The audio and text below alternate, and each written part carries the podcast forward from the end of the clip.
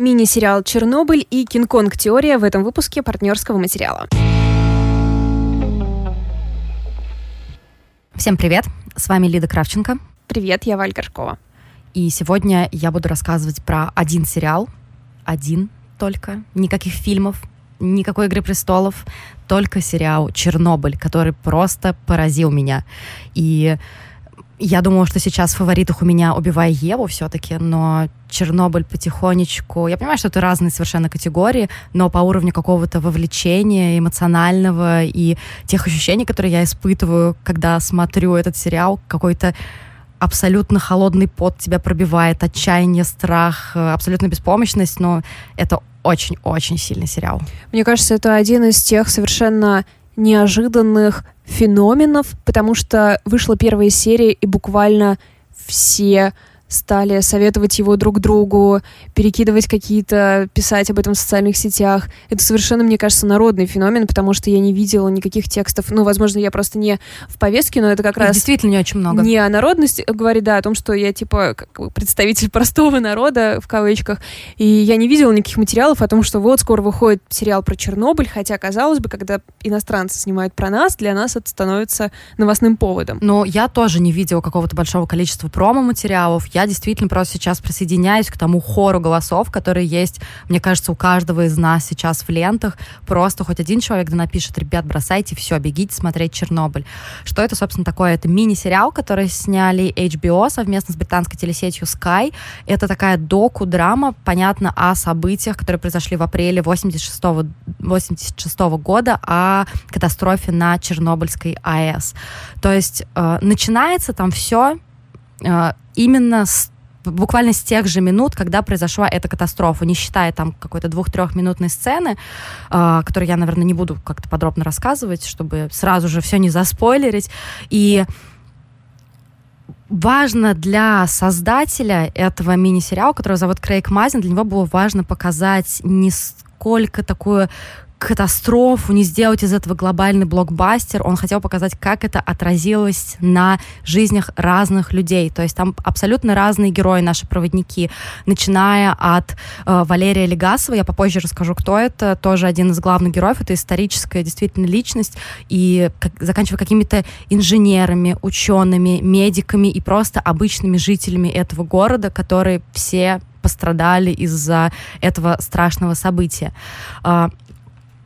Мне кажется, основное, о чем мне говорили, о чем мне, кстати, сказал ты на прошлой неделе, потому что Валя посмотрела сериал раньше меня. О, наконец-то я хоть в чем-то первопроходец. Да, на самом деле Валя мне посоветовала его, ее мнение было таким да. финальным для меня. Я мини-инфлюенсер. Да, предложила поговорить об этом на следующем подкасте, и основное что восхваляют в этом сериале, это, мне кажется, то, как они воссоздали эстетику, детали интерьера, одежды именно той эпохи. Да, это просто потрясающе. Это то есть нач... с первых минут да, ты прямо да, да, да, поражаться начинаешь с первой секундочки. Начинается, собственно, первые как раз секунды. Ты видишь этот плед с оленями, на котором лежит кошка, которую, мне кажется, все видели. Да, да, да. Мы еще-то воскликнули, что какая кошка советская. Да. То есть она какая-то прям была подобранная где-то рядом, видимо. Да, запыленные счетчики. Вот вот именно, знаете, такие вот, как, может быть, у бабушек наших, да уже, наверное, не стоят они нигде, но мы их все видели, старые-старые счетчики, какие-то пепельницы из вазочек, в общем, все такое родное, что мы уже видели когда-либо, это все наше. И когда я видела, как они показывают саму эту АЭС, я думаю, как? Как вы вообще это сделали? Потом я начала копаться, они все это снимали в Киеве и в Литве, и, собственно, сцены на э, атомной станции они снимали в Литве, э, в Вильнюсе на уже не работающей АЭС, но у которой, если я все правильно поняла, э, технологии, сама эта технология, вот сейчас я буду очень сильно плавать, аналогичная той, реактор, которая да. была, да, такой же реактор, как была угу. на Чернобыльской АЭС. И на самом деле, если вам интересно, что э, как вообще это все дело снимали, я очень сильно рекомендую послушать подкаст HBO именно с создателем сериала Крейгом Мазином. Я скажу сразу, что э, я очень плохо осиливаю англоязычные подкасты, а они такие умнички, что они сделали подкаст на Ютубе, и они и там есть субтитры английские, mm-hmm. не автоматические, а вшитые. То есть я это все дело читала, и даже со своим слабым уровнем английского я понимаю практически все, что они говорят, поэтому я очень вам рекомендую. Он рассказывает крутые вещи из серии например, почему у персонажей нет э, русского акцента. Это же очень классно. Ну, да, не знаю, это, ты ждала, что у них будет русский акцент? На самом деле, да, я этого ждала, да. это могло бы быть, это очень много где распространено. Mm-hmm. И вот ведущий этого подкаста, это был один из первых вопросов, а, который да, он задал создателю. Mm-hmm. Я такая, да, я хочу об этом узнать. Mm-hmm. И Интересно. одна из причин была то, что они не хотели вообще обращать на это внимание, не хотели создавать какой-то комический эффект из серии да. I'm from Russia. Ну, да. то есть зачем? Зачем? Ну, и да. Мазин сказал, что, ну, какая разница? Зачем на этом акцентировать? Я думаю, чувак, Слушай, а сразу вопрос по его фамилии, потому что когда я увидела, что в людях, которые это снимают, что там нет вообще России, никто не участвовал там, или Украины, и все прочее, и это первое, о чем ты хочешь узнать, потому что ты видишь абсолютно достоверное изображение. Э, это ведь он не из России, его фамилия Нет, он американ... она... американский сценарист, да, он просто она похожа на русскую ну, фамилию. Да, он где-то вырос, типа Бруклина или ага, еще что-то да, такое. Да. И причем он говорит о том, что он набирал актеров, как-то так он смешно сказал, чтобы были акценты типа как в «Игре престолов». Я, может быть, конечно, что-то неправильно поняла, но чтобы это были британцы, а. чтобы там не было именно такого американского акцента. Ну, то есть ты продолжаешь пытаться да, его да. передать из э, эпизода в Надеюсь, эпизод. надеюсь, ребят, у меня будет. это получается. Надеюсь, у меня это получается. И э, что, опять же, он не хотел заострять внимание на каких-то ну, именно на голосах. Но что нужно сказать, например, что там ну, я сейчас буду просто расписываться в бесконечной любви этому сериалу, но очень мне понравилось то, что, например, касается звуков там ведь периодически звучит, звучит звук, mm-hmm. как вам моя лексика, дозиметра. Да, Мы слышим да, звуки дозиметра в тех местах, когда как бы, им никто не пользуется. Mm. И это, мне кажется, супер интересно. Ну и, конечно, нужно сказать о том, насколько он красиво сделан это одновременно ужасно, это страшно, и это ужасно красиво. Да, На, это например, правда. в первой серии есть одна из, наверное, самых красивых сцен, там, где вот эта радиоактивная пыль распространяется Радиоактивный по городу. пепел. Радиоактивный пепел, да. Э, ночь, светит луна, и в замедленной какой-то съемке под это прыгают дети. И я такая, фон Триер. Mm-hmm. Это же меланхолия. Очень, правда, похоже mm-hmm. на меланхолию в хорошем смысле. И это какая-то невозможная красота с точки да, зрения это была визуальности. Очень пугающая, красивая сцена. Ты как бы видишь в замедленной съемке, как смерть уже касается всех этих людей, но они совершенно не представляют, что это уже произошло. Мне кажется, одна из сильных как раз э, эмоциональных частей заключается в том, что ты понимаешь, что они обречены, когда они еще этого не понимают. И это я не могу сказать, ну, то есть, конечно, сначала там первые пять первую серию, наверное, я поражалась достоверности, которую не могут изобразить наши кинематографисты. И мне кажется, это интересный вопрос для обсуждения. Почему? Что нам мешает? Какое-то преклонение перед этим временем? Потому что даже несмотря на то, что там и там изображены какие-то достоверные вещи вроде того, что хороший дозиметр мы в сейф спрячем и не будем им пользоваться, а будем пользоваться плохим. Ты думаешь, ну да, это по-русски.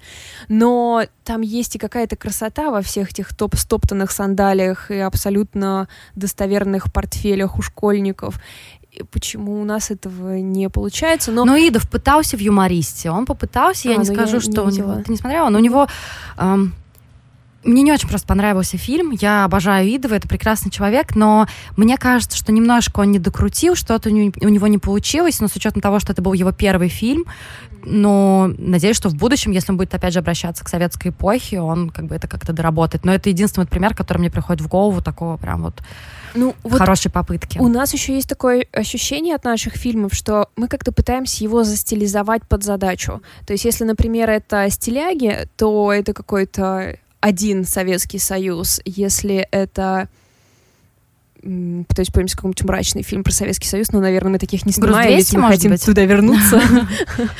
А, да, то, в общем, он какой-то другой, а здесь просто все как было. И даже как есть, потому что когда я увидела, ну, там, в следующей буквально сцене, как там сотрудник бежит по какому-то коридору, по лестничному mm-hmm. пролету внутри mm-hmm. станции, и он покрашен снизу в синий, сверху в белый, и ты думаешь, черт. Я что, в подъезде? Да, да, ну как же, ну то есть стало понятно, что они снимали это где-то у нас, потому что ты не можешь этого создать, это ты должен просто зайти в существующую среду. Опять же, в этом подкасте HBO, который я продолжаю продвигать, и я правда вам очень рекомендую его послушать, я отлично провела час. А, этот же Крейг Мазин говорит о том, что как, собственно, он на эту тему вышел. Просто как-то он начал интересоваться. Он, когда произошла катастрофа, ему было около 15 лет, он знал все, что там более или менее знают западные дети, то есть какие-то обрывочные mm-hmm. сведения о том, что вот есть была атомная электростанция, она взорвалась. Все. И в какой-то момент, когда он уже стал взрослым дядькой, сценаристом, он э, просто начал гуглить. Он начал это искать, искать, искать. Его поразило то, что авария это произошла в результате испытания на безопасность.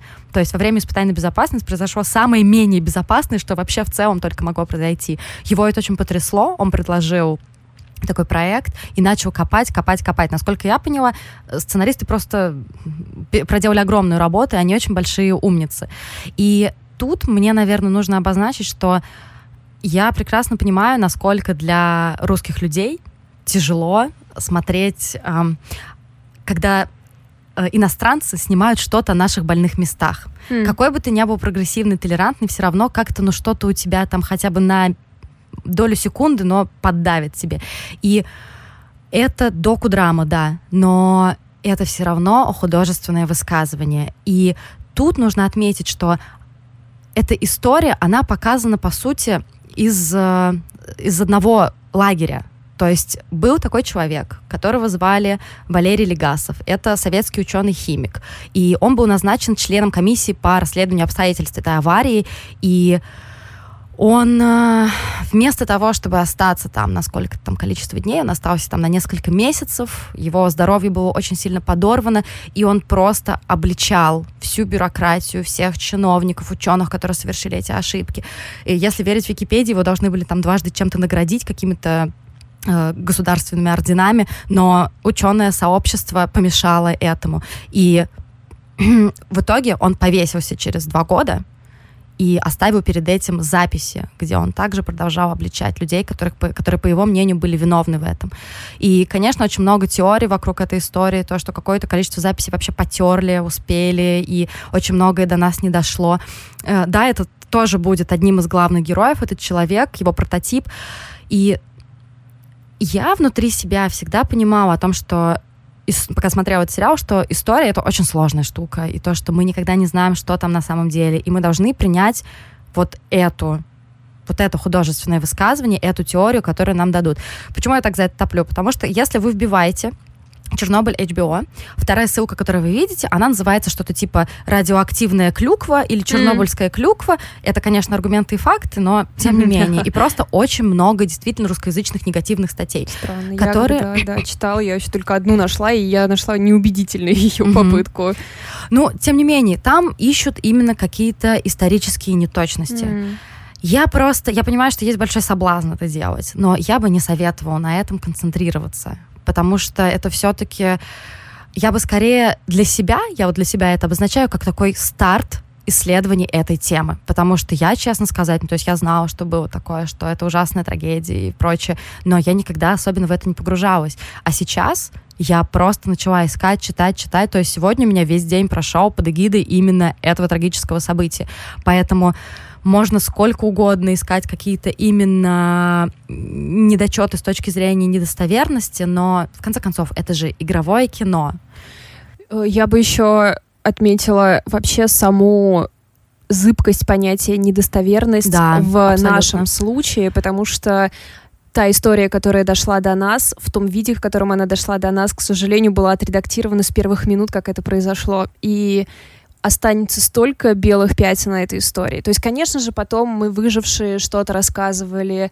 Э, кто-то недавно... А, Сережа скидывал э, ссылку на... Я говорю Сережа, как будто вы все знаете, ну, наш дружок Сережа в канале Player One, что вот как раз вторая серия заканчивается тем, как трое мужчин Я только хотела, да, про это сказать. А, да, Ага, извини. ну, да, нет, говори, говори. Вот, ну хорошо, я тогда просто коротко скажу, что э, там было в этом интервью такая фраза, это был один из выживших, он говорил, что потом я видел описание этого случая, я видела, как оно обрастает каким-то фольклором, Мгм, мгм. что в этом столько неправды и преувеличений, но я вроде с пониманием к этому отношусь. И, конечно, честно, мне было очень больно как раз понимать, что это, возможно, максимально приближенная к правде Мгм. показанная нам история, вот то, что они сделали, потому что они собрали все источники, какие существуют. Но при всем старании это навсегда останется максимально дал- далеко от того, что на самом деле произошло.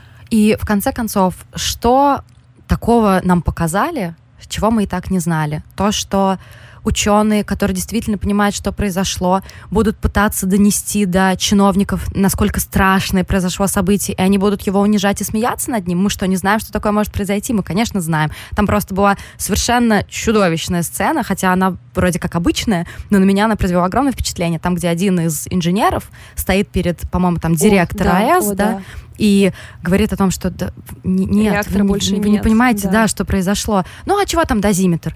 Он взорвался, ну, всякое китайское говно нам завезли, ну, или там какое-то. Да-да-да. А Как нет, ну, там был него, да. второй дозиметр.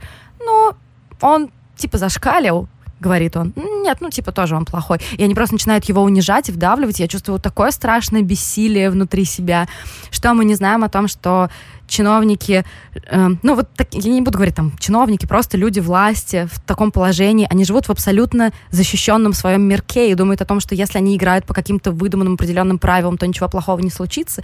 И когда происходит это ужасное столкновение, они, разумеется, начинают проявлять какую-то страшную агрессию. Это все понятно, бюрократии, все эти дела, поэтому, ох, это это не легкий какой-то просмотр О, будет да. для вас, но давайте не будем позволять душе лениться. Но э, скажу еще напоследок про, наверное, какие-то недостатки, чтобы мы все-таки Ну, патоку не источали. А, Конечно, были моменты, которые потом, как я прочитала, они действительно, возможно, как-то недостоверны, или мне, может быть, показались недостоверными. Там в конце, например, второй серии, там, где добровольцы пытаются пройти вот в этот подвал, чтобы открыть кран и выпустить воду, у них там по одному э, выключается фонарик. Ну да, возможно, такого не случилось. Но черт подери, это такая сцена. М, Это да, просто да. у меня внутри вот этот липкий ужас, который хватает меня за гору. Я вообще не могу вспомнить, когда я чувство именно такого порядка ощущал во время просмотра э, кино. Да, да. Ты знаешь, мне кажется, с чем это отчасти связано? А, это вот мысль, которая как раз пронзила меня во время сцены, которую мы до этого обсуждали, где на инженера кричат начальники, что с ума сошел, реактор не может взорваться.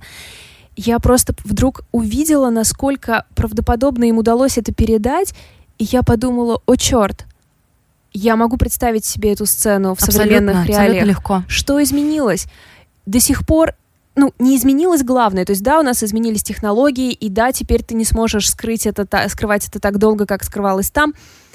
Но главное не изменилось. Человеческая жизнь до сих пор не стоит в приоритете у э, тех, у кого она должна стоять в Да, приоритете, кто верно. нами нанят на эту работу. И поэтому, как только хоть что-то близко подобное произойдет, по-прежнему люди не будут первым, о чем будут думать какие-то условные начальники, будут думать о том, как спасаться.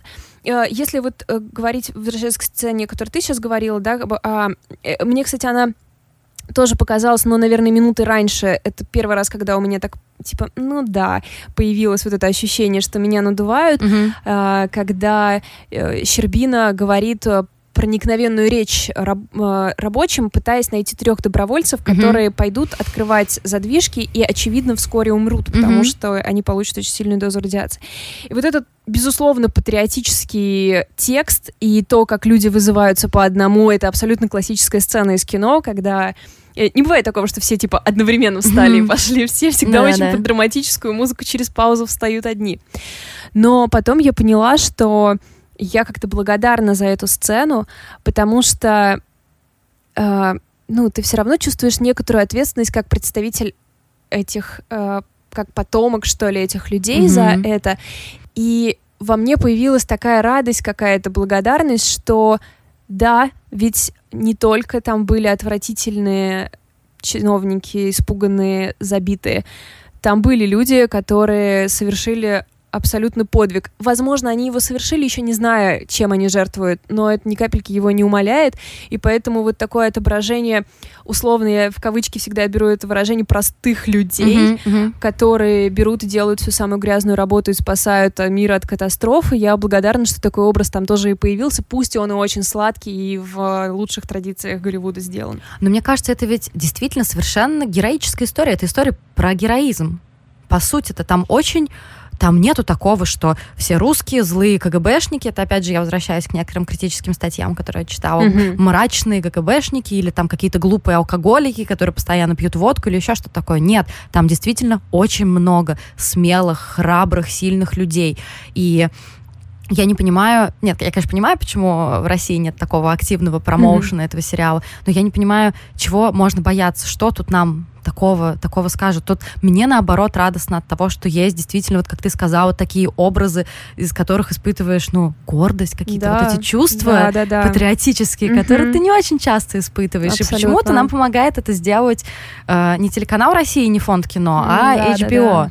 Ну да, ну нет, естественно, я думаю, что в большой части, э, конечно, это вопрос, который, мне кажется, все задаются, когда смотрят, почему никто из нас это не снял, почему это не наше кино. И ответ, мне кажется, как раз в том, что тогда придется ответить себе на вопрос, как это отражено в реальности в нашей тогда современности. придется отрефлексировать, придется да, отрефлексировать катастрофу, а При... на самом деле не так много времени-то прошло. Конечно, и придется ответить себе на вопрос, как это повлияло на наше отношение к безопасности, к организации труда, как это повлияло на нашу открытость, как это повлияло на то, как на... работают наши спасательные службы, и ты тогда вспоминаешь все эти посты откровения МЧСника, и все в таком духе, и это очень очень неудобная позиция, в которой сложно находиться. Всего этого багажа нет у западных э, кинематографистов, которым, конечно, да, интересная мысль. только можно ну, поаплодировать за то, с каким они отнеслись к этому вниманием, что склоненные имена, легко произнесенные фамилии без акцента. Они ведь даже не говорят типа Легасов или ну, что-нибудь да. такое. Они очень четко произносят все фамилии. И то есть, ну, в каких-то вот в этих мелких деталях Клюквы действительно уважение. очень мало, это правда. И то, что у них Э, в первой серии есть очень сильная сцена, там, где они показывают кириллицей э, в виде переписки, но э, расшифровка звонков, которые тогда прозвучали да. в эти первые минуты. Там, например, есть «подымай, подымай всех». Но это же «подымай», Слушай, это а такое это прямо... Не, ну, это нереальная запись, как ты думаешь? А, возможно, я думаю, что, что запись, запись телефонная, я думаю, что она, возможно, и реальная на самом да, деле. потому что Либо это показалось... расшифровка, я не знаю голоса, насколько реальные, вот не, не буду а, Потому что мне показалось, что во всем этом есть какая-то, ну, то есть не игра, это показалось мне документом. Ну, это ну, очень, это, это очень может да, быть. Подделка. И с учетом того, что, например, оператор, э, как мне сегодня сказал мой друг, оператор, который тоже смотрел этот сериал, тоже был одним из людей, который тряс меня за грудки и говорил, да скорее же ты его посмотри. Он сказал о том, что очень многие планы именно станции скопированы с каких-то документальных видео планов. И мне это тоже очень понравилось. Uh, я, кстати, заметила, ты знаешь, а во второй, второй серии она начинается со стихотворения на да. русском языке, и я тоже сначала проверила, я случайно не включила ли с переводом mm-hmm. серию, и я подумала, Блин, это, это Симонов, по-моему, если я ничего не путаю. Я могу путать. Я, слушай, я, честно говоря, не знаю. Надо, надо было про, прогуглить Эх, это перед тем, как произнести. Нам. Троечку, да. троечку. А, но в этом тоже показалось, знаешь, эм, какая-то совершенно не навязчивая и совершенно естественная попытка показать красоту языка.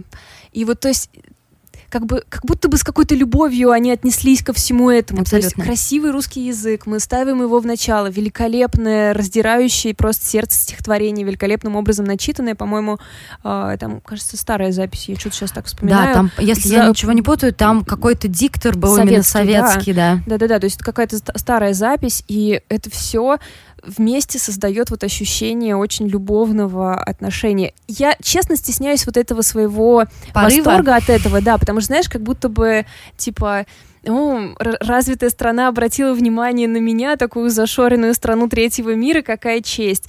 Но скорее я отдаю, наверное, должное просто профессионализму и качеству работы углы, которые можно было бы срезать, не срезаны, и это редкое редкий перфекционизм, с которым не часто сейчас столкнешься. Ну да, и у меня было ощущение о том, что абсолютно нету какого-то желания сделать из этого не знаю, не кликбейта, но что-то такое, какой-то ну, шок-контент или еще что-то такое. Скорее просто... У меня вот тот посыл, который я получила от создателя этого сериала, то, что сильные, красивые люди с прекрасной культурой, у вас случилась такая трагедия, я хочу про это рассказать, мы хотим про это рассказать с любовью от, э, от начиная от любви к русскому языку, заканчивая любовью к этим школьным каким-то фарточкам, ленточкам да, в косичках да. у школьниц, еще чего-то такого. Да, конечно, пока только две серии, мы не можем знать, что будет дальше, но я абсолютно растрогана. У меня огромный спектр эмоций от этого сериала. То есть это и ужас, и какой-то стыд, и беспомощность, и любовь, и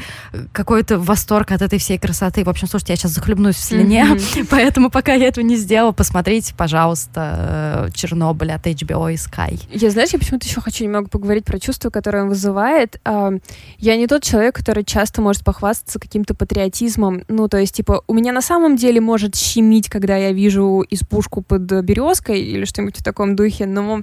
Это заложено, да, что это, что это предустановка да. какая-то, да, в этом есть.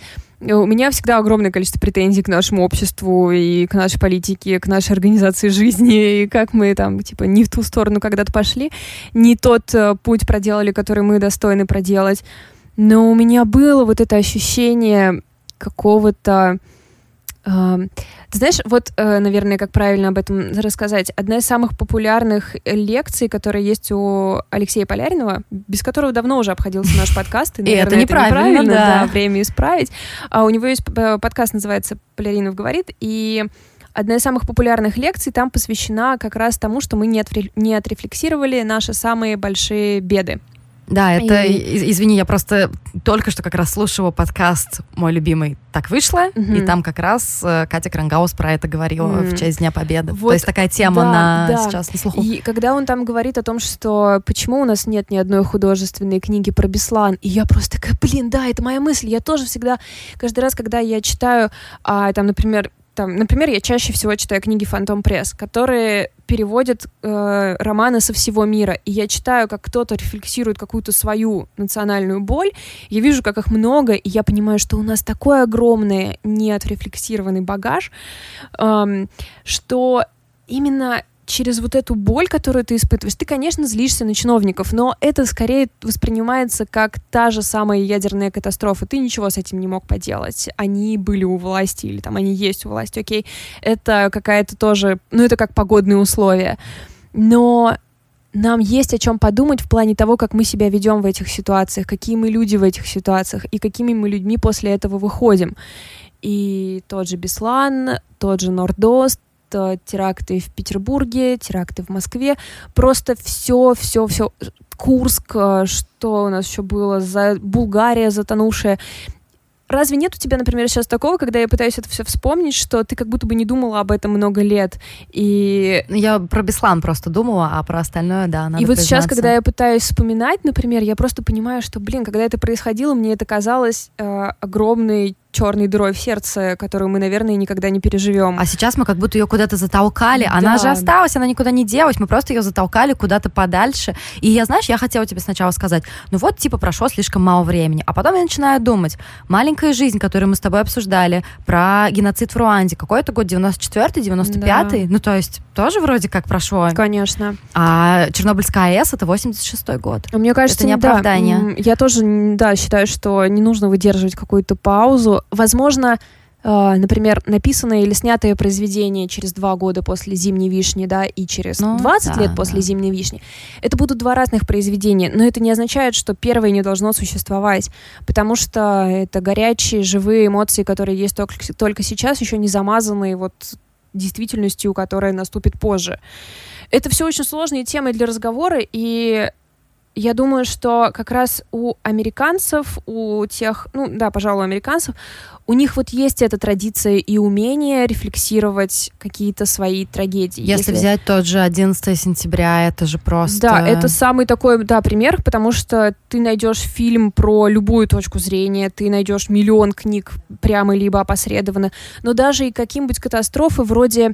Как называется этот фильм, где танкер взорвался, нефтяная платформа в море взорвалась, где играет этот я представ... слезливый Я чувак. представляю картинку, но да, не да, могу да, вспомнить. Какой-то перевал или какой-то, гроз... ну не грозовой, конечно, горизонт, горящий Нет, слушай, горизонт. не- не ну помню, ладно, не неважно. помню. Но да. что, говор- что говорить о том, что у них бесконечное количество фильмов про... Господи. Просто взяла и забыла название страны. Ирак? Только Про Ирак, да. Простите, жители Ирака. Просто бесконечное количество фильмов, сериалов, всего прочего, с учетом того, что ситуация, насколько я понимаю, еще там не стабилизировалась. Да, да, да, это незаконченная история, И конечно. тем не менее, у них есть эта культура, не культура даже, а привычка. У них Язык. есть привычка и язык для да. этого, и необходимость. И ты знаешь, я смотрела, у нас ведь вышел, я знаю, что ты иронизируешь над российскими сериалами, но я-то даю им шанс. У нас вышел российский сериал «Чернобыль. Зона отчуждения». Да, он вышел вот в этом году. А, И на ТНТ премьер. И я его не смотрела. И теперь я хочу посмотреть, я хочу дать ему шанс. Там, насколько я понимаю из аннотации, есть какая-то фантастическая штука, Мгм. связанная с прыжком в прошлое и все прочее. Но Мгм. если вспомнить один из самых простите за слово, приличных фильмов про войну, которые выходили за последние 10-20 лет, про Великую Отечественную войну я говорю, но мы из будущего, вполне Серьезно? можно поставить... Ты смотрела его? Ну, я только смотрела какие-то шутливые замечания на этот счет. Слушай, это не самое плохое кино. Просто я сейчас сравниваю со всеми этими танками, которые выходят и все прочее. Там это мог бы быть реально хороший старт. Это мо- мог бы быть старт именно для этого переосмысления. А там ведь э, суть как раз в том, что молодые люди, там, по-моему, один чуть ли не неонационалист, у которого там свастика где-то набита, другой там еще кто-то, они Мгм. по- оказываются вот как раз в полусражении в Великую Отечественную войну. у Полярного как раз есть мне кажется, или мы снова внутри подкаста несколько раз по-разному произнесли его фамилию. У него один из а, тезисов, что сделать это должно молодое поколение, то есть какие-то условно 30-летние писатели ам, по массе причин. И как раз, наверное, сейчас ам, какие-то робкие попытки это сделать начинаются.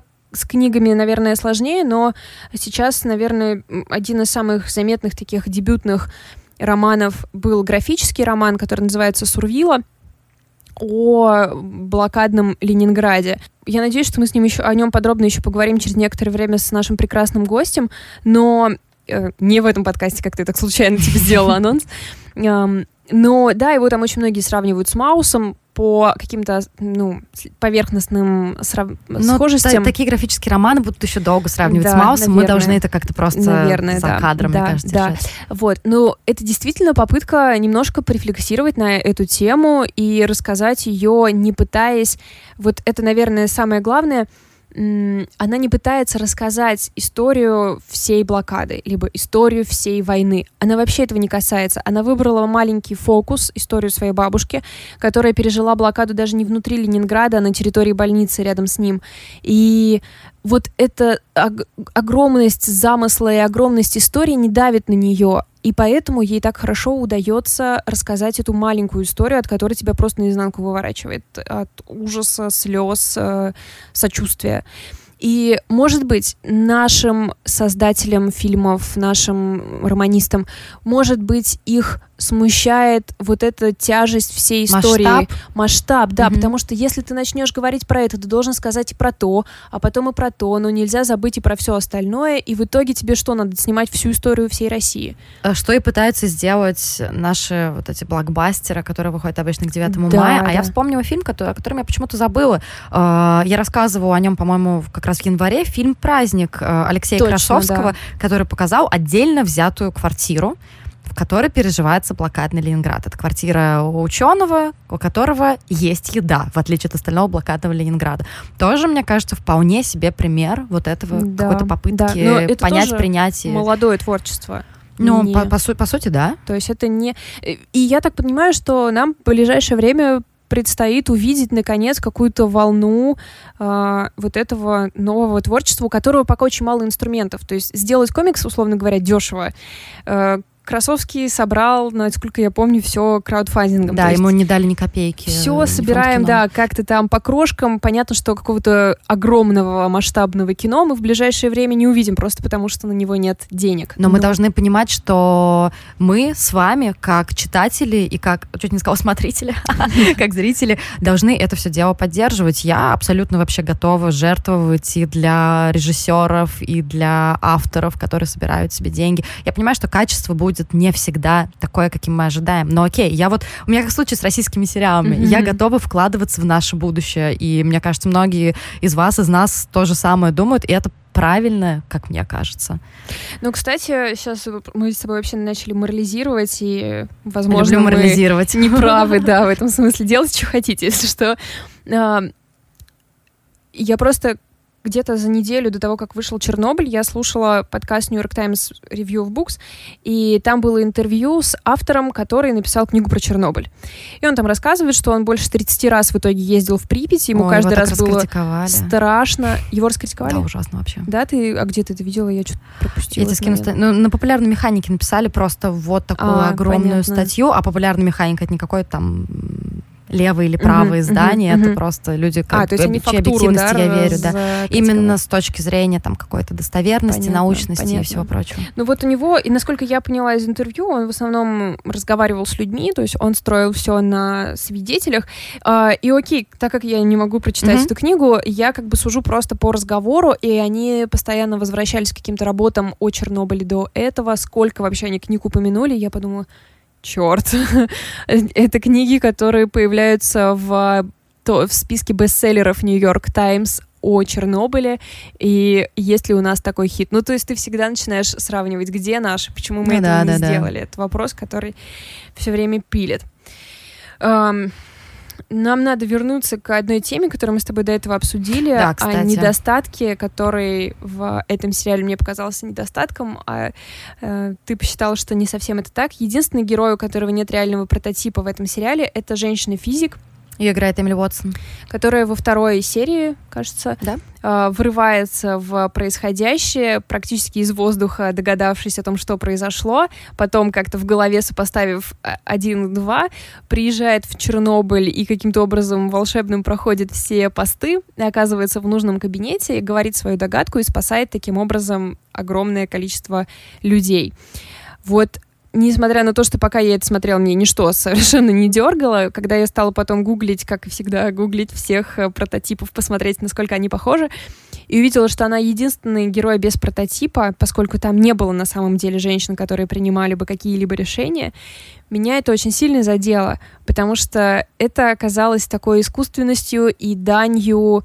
Э, данью... Трендом, по сути, Трендом, да? ну я вот не хочу, потому что, знаешь, как бы, когда ты говоришь трендом, ты вроде как обесцениваешь ну, хорошую вот, работу. Ну, кстати, сейчас у трендов действительно стало такое слово с негативной да, коннотацией, хотя да, это прекрасное слово. Наверное, наверное, да, потому что это же действительно есть. Э, мы пытаемся вернуть женщин в разговор, э, рассказать их истории и все такое прочее.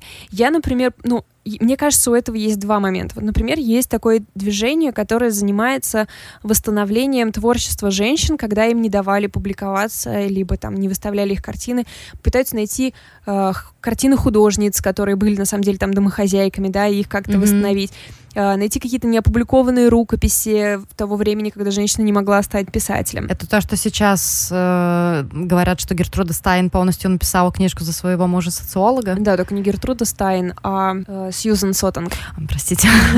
Просто они у меня в связке, видимо. Вот, и да, то есть какие-то вот такое восстановление реальности, я это полностью приветствую но помещение женщины туда, где ее не было, по причине просто того, что... Ну так не так могло быть, было, да. да. Да, женщин там не было. Это несправедливо и неправильно. И по отношению к Легасову в том числе. Потому Я что мне кажется, что определенное да. количество заслуг — это именно его. Да, да, да, да. То есть придумывать какую-то супер женщину, которая как, как бы постфактум ты понимаешь, что совершенно нереальным образом оказывается да. в истории, потому что пришла да, и все разрулила. Да, да, да, да. Когда ты это смотришь, это не так бросается в глаза, но вот уже постфактум ты думаешь, блин, почему вы это сделали? И в этом как бы для меня, как для, ну, я вроде как себя как феминистку определяю, да, для меня в этом есть какое-то некое, знаешь, оскорбление, как будто бы меня пропустили вперед. Мгм. Как будто бы, ой, я понимаю, что я сейчас сниму кино, и здесь не будет э, женщин, принимающих решения, и вы обидитесь, поэтому, чтобы вы не обиделись, я ее придумаю.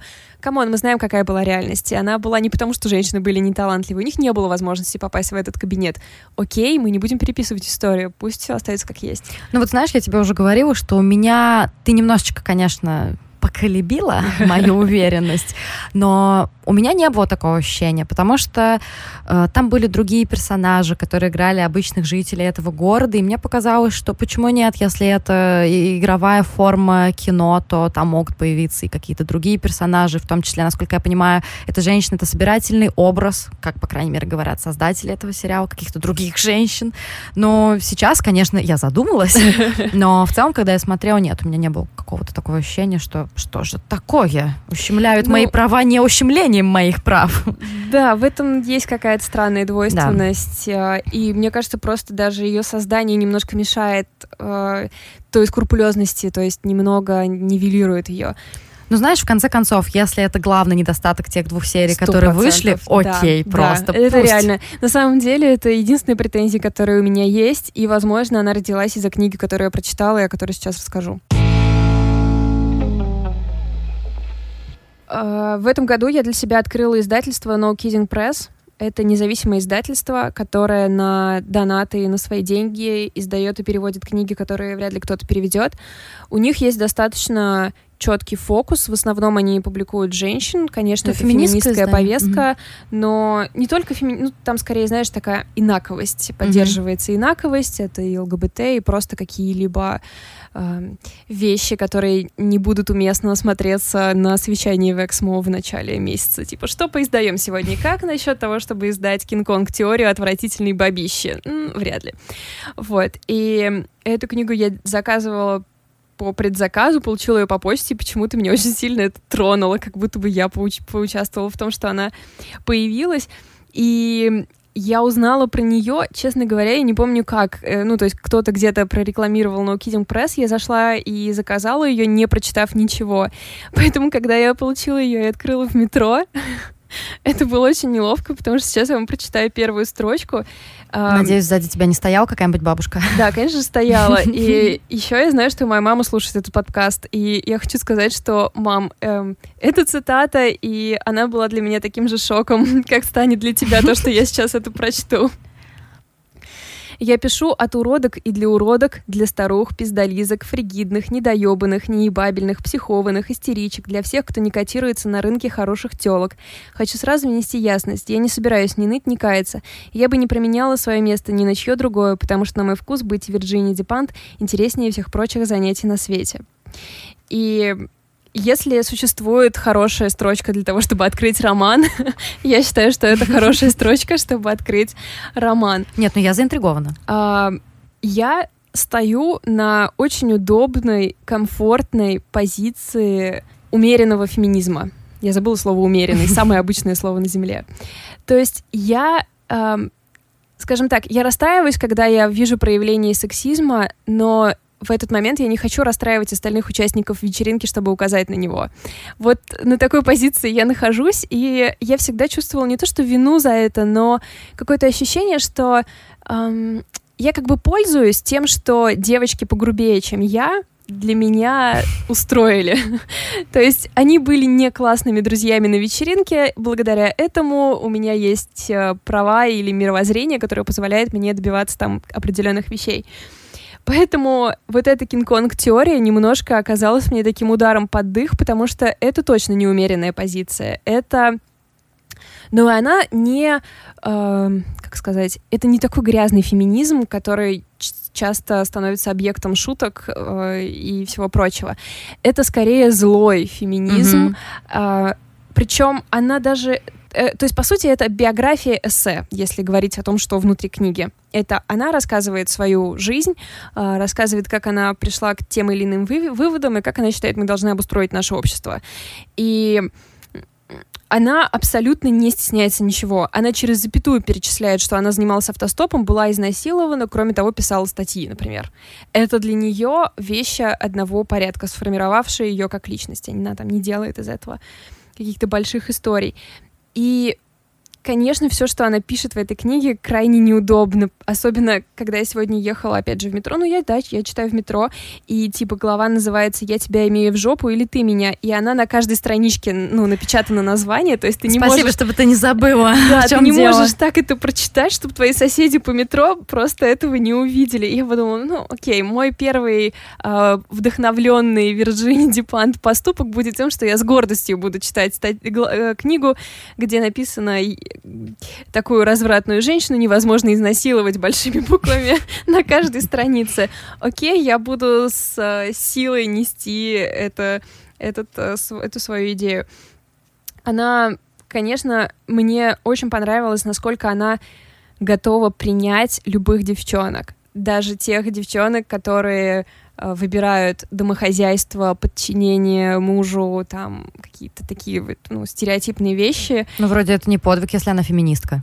Да, да, да. Ну, то есть, а, нет, знаешь, это, конечно же, не подвиг. Эм, если ты здраво, эм, здраво расставляешь акценты в своих взглядах. Но мы часто можем видеть, что это на самом деле не так. Поэтому очень приятно прочесть что-то, что, несмотря на свою злость и в целом атаку, Ну да, это какой-то такой бальзамчик всегда, я понимаю, о чем да, ты. в этом есть э, такая спокойная здравость и право всем быть всеми. И, эм, конечно, это в первую очередь э, книга для женщины, которая, может быть, после этого немного встряхнется и такая, ой, минуточку, я подавляю свою сущность, э, ну-ка я сейчас раскрепощусь. А, Она как раз говорит, и это вот та часть феминизма, которая мне близка, о том, что феминизм, он и мужчину, в общем-то, освобождает от э, каких-то... Я бы хотела снова это процитировать, но не уверена, что моей маме стоит дважды сегодня травмироваться Ой, вообще-то словами, еще... которые я произношу. Вообще-то еще ты можешь травмировать мою маму, поэтому подумай. Да, в общем, наша аудитория, может быть, не, да, не готова. А, Мне просто нравится финал этой книги. Я всех призываю, во-первых, зайти на сайт и на гру- в группы No Kidding Press и посмотреть там не только... а, Я... Ой, я такой, знаете, феминист, который типа, о, не-не, я счастливый феминизм, феминисты, брею подмышки, мы вас не расстроим ни в коем случае. А, Но там действительно не только такого рода литература, они же издают «Назови меня своим именем», например, в этом году.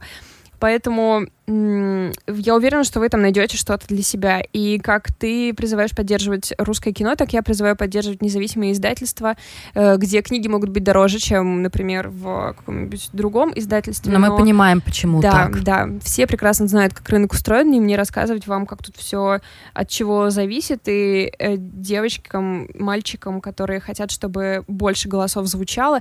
Да, я не, ну, я не согласна была, я была не согласна не с каждой ее позицией, например, там про, скажем, материнство или что-то. А что она говорит духе. про материнство? Ну, Что это рабство? а, ну, типа того, да. Вот, то есть в этом есть, мне кажется, некоторая... м, Ну, например, как человек, который к этому стремится, у меня на это немного другой взгляд. Но это тоже окей, если ты готов а, применять, принимать разные точки зрения, например. Вот. Главное, наверное, что в этой книге есть, наверное, что может ее характеризовать в последнем абзаце, я, наверное, закончу просто цитатой. Феминизм — это революция, а не перераспределение маркетинговых задач и не смутная реклама минета или свинга. Упс. Сорян, мам. Он даже не сводится к вопросу увеличения женских зарплат. Феминизм — это коллективное приключение для женщин, мужчин и для всех остальных. Революция, которая уже идет полным ходом. Новая картина мира, новый выбор. Не надо противопоставлять мелкие женские выгоды мелким приобретениям мужчин. Надо просто взорвать все это к чертовой матери. На этом салют, девчонки, счастливого пути. абсолютно, какая она, абсолютно, конечно. да, она очень задорная, э, у нее было очень припанкованная, припанкованная юность, и это, конечно, чувствуется. И что я еще хочу отметить как плохой феминист, э, это то, что она там пишет о том, какая она уродливая и стрёмная, но посмотри на эту фотографию. Она горячая, Разве это друзья. не классная тетка? Она горячая. Ты прям хочешь э, провести с ней время, типа, блин, ты выглядишь очень круто, пойдем выпьем. вот как э, выглядит э, Вирджин Дипант. Поэтому вот, на этом э, моя сегодняшняя история заканчивается. Напомним вам, о чем мы сегодня говорили. Смотрите, пожалуйста, сериал «Чернобыль» от HBO Sky. И Напомню название выберите книги. себе что-нибудь в No Kidding Press. э, В случае, если э, вас мои цитаты не испугали, это Кинг-Конг теория Вирджини Дипант. Всем пока, до следующей недели. Пока.